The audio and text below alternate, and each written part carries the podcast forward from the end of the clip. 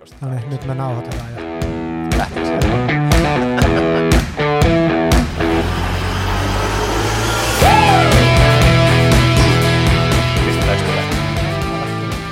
Tervetuloa Tiskillä podcasti pariin. Juho pisti tuosta aika äkillisesti nauhoitukset vaan käyntiin.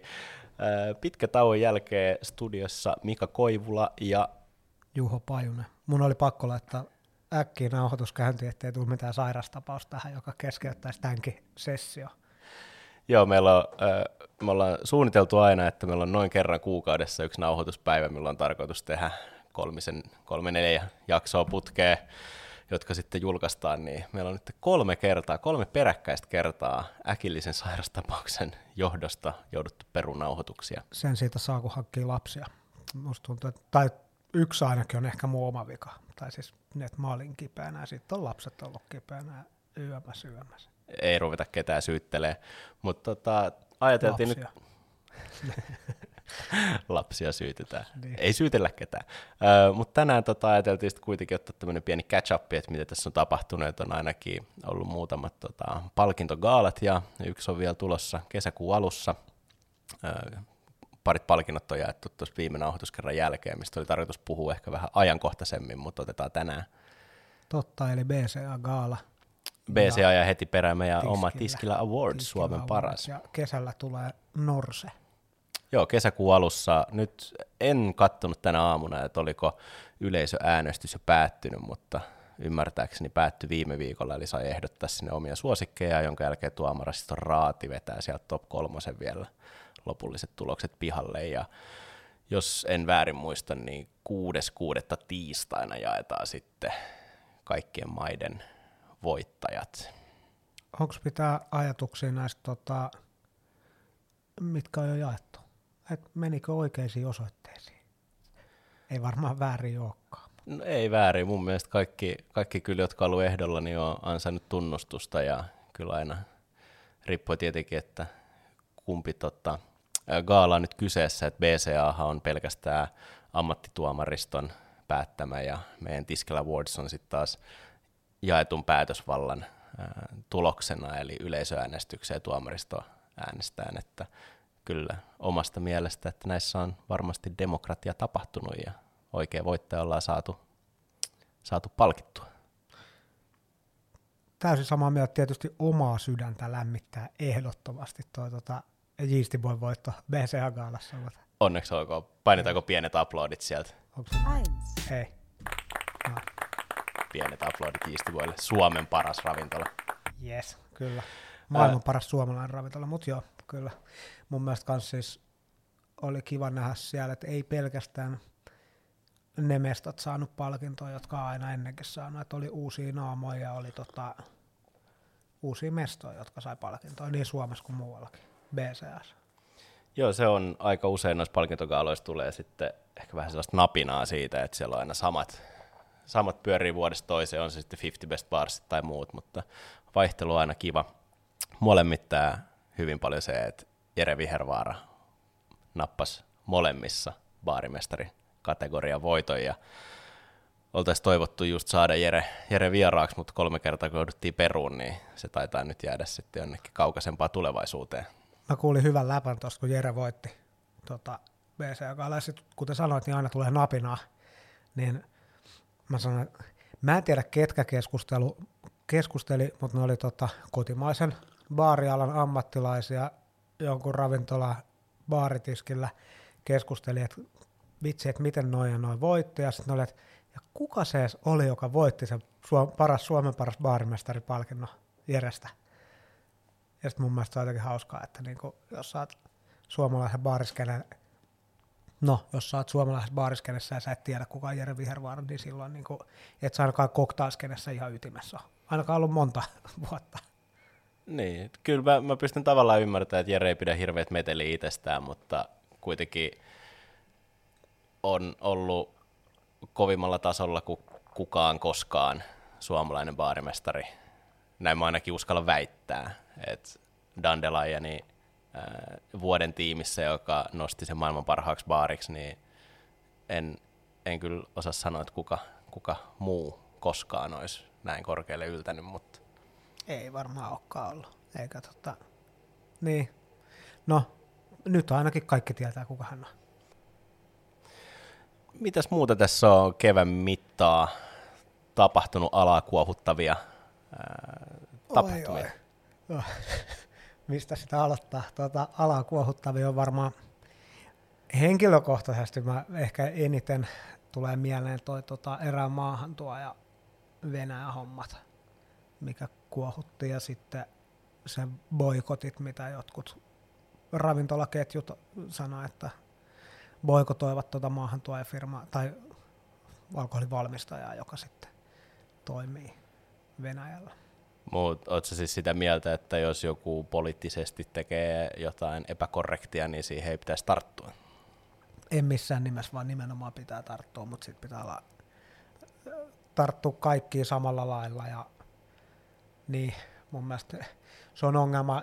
Niin ja sitten pitäisi tietää tavallaan taustat. Että niin kuin, onko ravintolaketju, niin onko ne toiminut niiden kanssa. Tai siis mua ärsyttää se, että jos ravintolaketjut tulee, niin kuin alkaa tietysti, niin kuin viherpesu, että ne boikotoivat näkyvästi yhtä toimijaa, mutta toimii toisten kanssa, jotka onkin Venäjällä. Ottaako ne oikeasti selvää? Sit, ja sitten okei, sit jos sä puhut vain juomapuolesta, niin lupaa sitten puhua myös ruokapuolesta. Että jos sulla se oli Restel, niin jos sulla on Restel, jolla 200 jotain, niin mä lupaan, että ne käyttää jotain Nestlen tuotteita Tämä on just tekee tästä vähän haastavampaa, koska Tiskillä työryhmä teki pikaisen taustatutkimuksen ja löytyy aika pitkä litania firmoja, jotka on koko ajan toiminut siellä. Ei palannut sinne, vaan jatkanut toimintaa ihan alusta saakka. Siellä oli, jos se muista oikein, niin tupakkayhtiöitä, isolää ja muita alkoholiyhtiöitä ja itse asiassa ruokatuotteiden toimijoita ei vielä tarkasti tutkittukaan, mutta ainakin iltapäivälehdet nosti jo aikoja sitten esille, että esim. lähes sataprosenttisesti suomalaiset kalapuikot tulee edelleen Venäjältä. Niin siis tota, mun mielestä suomalaiset firmat ei lähtökohtaisesti toimi Venäjällä, pohjoismaalaiset ei toimi Venäjällä, mutta sitten jos mennään Etelä-Eurooppaan, eli jos katsotaan ranskalaisia, italialaisia, espanjalaisia firmoja, niin ei niitä kiinnosta. Ne toimii siellä Venäjällä ihan samalla tavalla. Ja sitten niinku, sit on osa niistä firmoista, jotka ei toimi Venäjällä, mutta sitten ne kuitenkin niinku myy tavaraa sinne jonkun oma toisen, no mikä se on sillä, että sä myyt johonkin toisen maahan, joka myy sitten Venäjälle. Ja sitäkin on, ainakin huhuja liikkuu, että lähestulkoon joku, joka on Venäjällä, ei varmaan kukaan, joka tätä kuuntelee, niin voi kertoa, että mitä pulloa sieltä löytyy. Että ihan varmasti löytyy kamaa. Tästä ainakin Daniel Nevski, joka ehkä vähän paremmat kontaktit sinne päin, niin nosti sen kyllä esille, että siellä on edelleen kaikki suurimmat toimijat toimittaa vaan tuotteensa sitten tuot toisten rajojen kautta. Eli vähän tällaista niin kuin piilomyyntiä, mustaa markkinaa, miksi, miksi tämä halutaan nimeä. Ja mä oon myös sitä mieltä, että kaikki tuo pitää tuomita. Siellä ei pitäisi olla mistään syystä. Mä ymmärrän sen, että siellä vedotaan niihin, että suojellaan omia työntekijöitä, mutta sitten toisaalta suojelet sä omia työntekijöitä vai tuetko sä sotaa, missä sit murhataan toisen maan kansalaisia, niin ei se oikeasti ole niin vaikea kysymys, kun sun pitäisi vaan lopettaa kaikki, kaikki mikä tukee Venäjän taloutta, tukee sota. Ja se on vaan niin kuin simple as that. Iso, iso aihe, että tähän voitaisiin paneutua varmaan useammaksi viikoksikin ja tarvittaisiin ehkä vähän myös vieraitakin, mutta äh, otetaan tämmöinen catch-up-jakso, että kosketetaan monta, monta tota, aihetta tälle pi, pikkusen verran ja voidaan jatkaa sitten keskustelua vaikka sosiaalisen median puolella. Mutta miten sitten vaikka toinen tuommoinen aihe, mikä on ollut jo pidempään esillä, eli työvoimapula niin Suomessa kuin my- myös ravintola-alalla, koska meillä nyt tässä käytiin myös Suomessa vaalit ja ehkä tulee mahdollisesti jonkinlaisia muutoksia parempaa vai huonompaa koskien sitten ulkomaalaista työvoimaa ja oikeastaan kaikki muutkin käytännöt kiinnostaisi, että miten me voitaisiin parantaa työmarkkinoita täällä.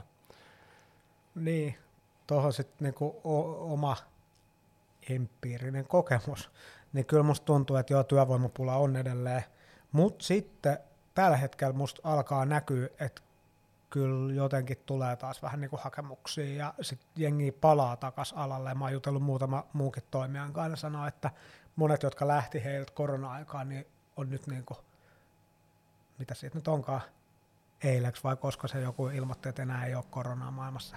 Niin tota, THL varmaan. Niin, niin sitten on ilmo, niin kuin niitä on tullut backiin, mutta en mä tiedä, onko se niin kuin kaikkialla. mutta se on ainakin oma fiilis, että on alkanut tulee vähän enemmän.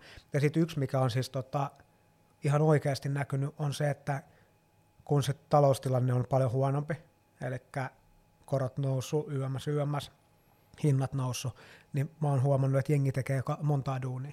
Niin, että siis ne oikeasti haalii itselleen ekstra duuneja, että ne saa enemmän fyrkkaa. Eli tavallaan tämä heikentyvä taloustilanne on myös auttanut Suomen ravintola-alan työllisyyttä sillä, että ruvetaan ottaa taas sitä keikkaduunia vastaan. Niin musta ainakin tuntuu, en mä tiedä pitääkö tämäkään paikkaa, mutta musta tuntuu siltä. Ja sitten raflaalla on siitä helppo, että tänne voi tulla silleen, että hei mä teen yhden päivän viikossa, mä teen vaan keikkoja, mä teen pelkkää viikonloppua. Niin sellaisia työntekijöitä tarvitaan. Niin, joo. Joo, ainakin oliko eilen vai, vi- no sanotaan viikonlopun aikana luin tota iltapäivälehdistä, niin siellä oli äh, catering-toiminnasta, että nyt jo catering-firmat rupeaa myymään ei-oota kesälle, eli kysyntää selkeästi on kasvanut myös siellä, ja siellä varmasti tarvitaan keikkaluontoista käsiapua. Ihan varmasti joo. It... nyt, nyt jos on niinku työnantaja etsii kesäduunareita, niin on myös auttamatta kyllä myöhässä.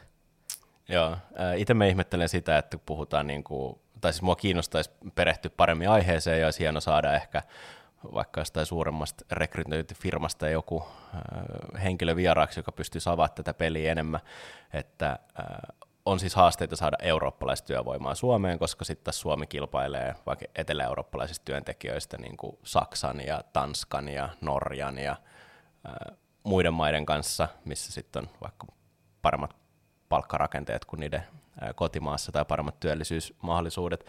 Mutta sitten myös toi, että meidän on hankala saada taas Euroopan ulkopuolelta olevaa työvoimaa. Ja mulla on nyt yksi tuttu, joka on siis pääsee vihdoin viimein muuttaa Suomeen, oli siis jo täällä, lähti käymään sitten reissussa, koska ei ollut vielä viisumia saatu. Mutta neljä kuukautta kesti saada viisumi Suomeen, vaikka hänellä oli siis työpaikka korkeatasoisessa ravintolassa. Ja silti menee neljä kuukautta saada se lupa, vaikka hän olisi heti työllistymässä tänne. Et mua kiinnostaisi tietenkin, kun on jonkun verran Ausseissa ja myös Working Holiday-viisumi Uudessa-Seelannissa käyttänyt, että miten me ei voida lähteä rakentamaan niinku tollaista mallia, että me annettaisiin tuollaisia vuoden testiviisumeita porukalle, koette saada niinku sieltä sitoutettua niitä tänne, ja sitä kautta antaa sitten vaikka pari vuotta lisää ja koette saada ne integroitua. Musta on loistava idea. En mä, en mä, niinku, en mä osaa sanoa tuohon mitään vastaan.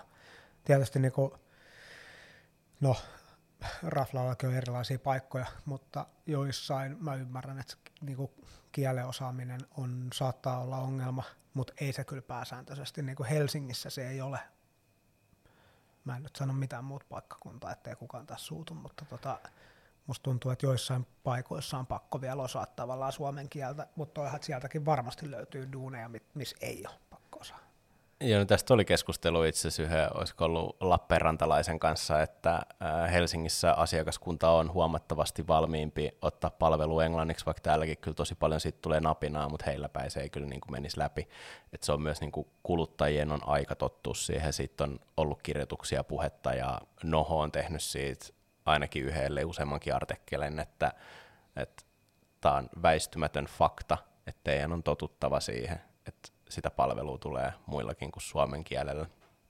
Mä oon ihan täysin samaa mieltä. Kyllä niin kuin, ainakin täällä pitää tottua siihen, että palvelu tulee englanniksi. Ja kyllä meilläkin Jistissä niin tulee, ei niin paljon tässä, mutta varsinkin jos ollaan jollain keikoilla oltu, niin tulee valitusta, että meidän menu on vaan englanniksi. Ja ei auta, että mä sanon siihen, että mä mielellään autan, jos tarvitsee, vaan sitten tulee, että Suomi suomalaisille, täällä pitää saada palvelu suomeksi, ja ei sekään nyt näin, niin, kuin niin helppo keskustelu ole, mutta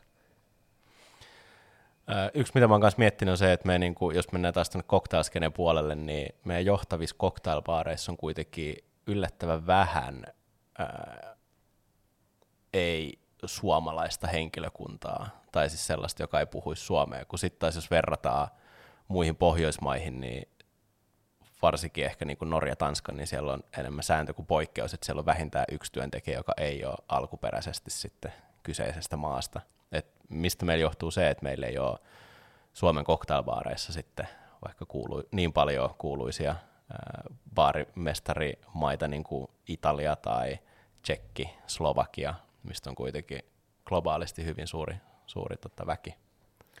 Mä veikkaan, että se johtuu osittain myös siitä, että jos sä katsot, tota, minkä maalaisia Suomessa on, siis niin kuin muita kuin suomalaisia, niin niitä jotain italialaisia, niin ei Suomessa ole juurikaan italialaisia, eikä slovakkeja, eikä mitään muuta. Mä en tiedä, että onko nämä, jotka on sitten Norjassa tai Ruotsissa, niin onko ne muuttanut baarityön takia sinne vai onko ne muuttanut jo aikaisemmin sinne? No ainakin, jos esimerkki ottaa Marosi, joka on siis Himkokin tämän hetken niin kuin johtava baarimestari, niin hänet on ihan siis kotimaasta skautattu. Himkok oli siellä tekee kestiä ja piti luentoa itsestään ja kiinnitti huomioon yhteen kaveriin, joka teki tosi paljon muistiinpanoja ja ihan sieltä suoraan palkattiin. Voiko sitten syy olla, että Suomesta ei ole yhtään mestaa top 50 paikoissa, niin ei ketään kiinnosta tulla tänne, koska meidän paikat ei ole tarpeeksi tunnettuja noista maissa? Se on täysin totta, vai pitäisikö meidän rupea tekemään enemmän vierailuvuoroja tämän tapaisiin maihin, mistä voisi samalla yrittää viedä sitä viestiä Suomesta ja sitä Suomi-brändiä. Tämä ei tietenkään pelkästään kaadu kaikkeen baarien niin kuin, to-do-listalle, koska se vaatii kuitenkin niin kuin rahallista tukemista ja muuta, mutta voisiko meillä olla joku toinen instituutio, joka pystyisi tukemaan tällaiseen toimintaan, joka kiillottaisi meidän kuvaa Suomena ja Suomen ravintolaskenen kuvaa ja saada sieltä ehkä sitä porukkaa. En ei tiedä. ehkä halvin rekrytointikeino, mutta ei, e, ei toi välttämättä huono strategia, tai niin kuin ehkä yksi niin kuin osa sitä strategiaa, millä saisi suomalaista baariosaamista vietyä ympäri maailmaa.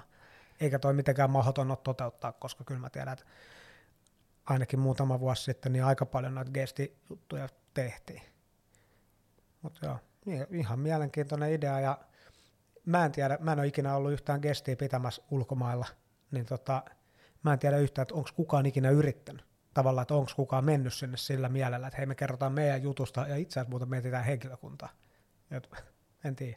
Niin, no Himkokin kanssa kun mä juttelin, niin ne sanoi, että niillä on aina rekryilmoitus kaikissa niiden kesteissä. Ihan vaan, että Ihan hyvä. jengi voi ottaa yhteyttä.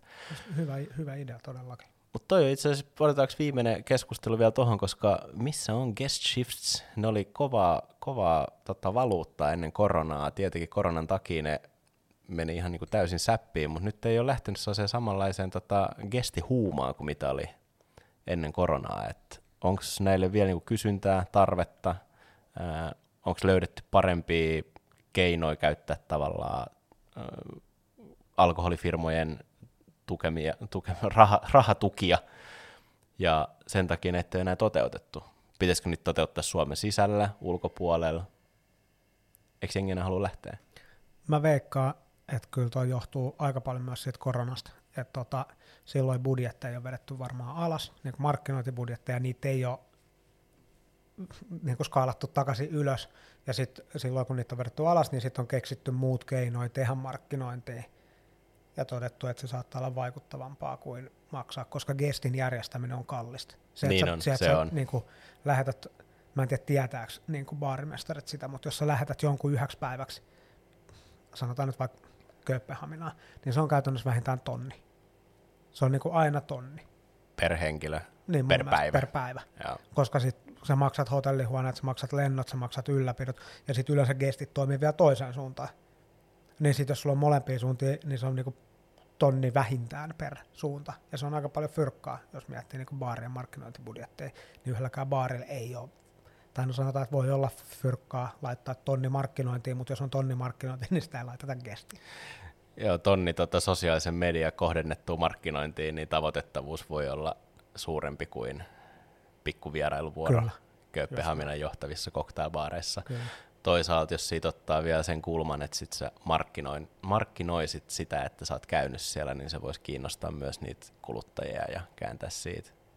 Ja sitten jos lähdetään tuonne isoon maailmaan, niin sitten jos sä tuot vielä niinku jonkun nimen, joka on tunnettu kaikkialla, niin tonni ei ole niinku todellakaan riittävä, koska sitten se ihminen ottaa vielä palkkion siitä, joka todennäköisesti on enemmän kuin se pelkkä tonni.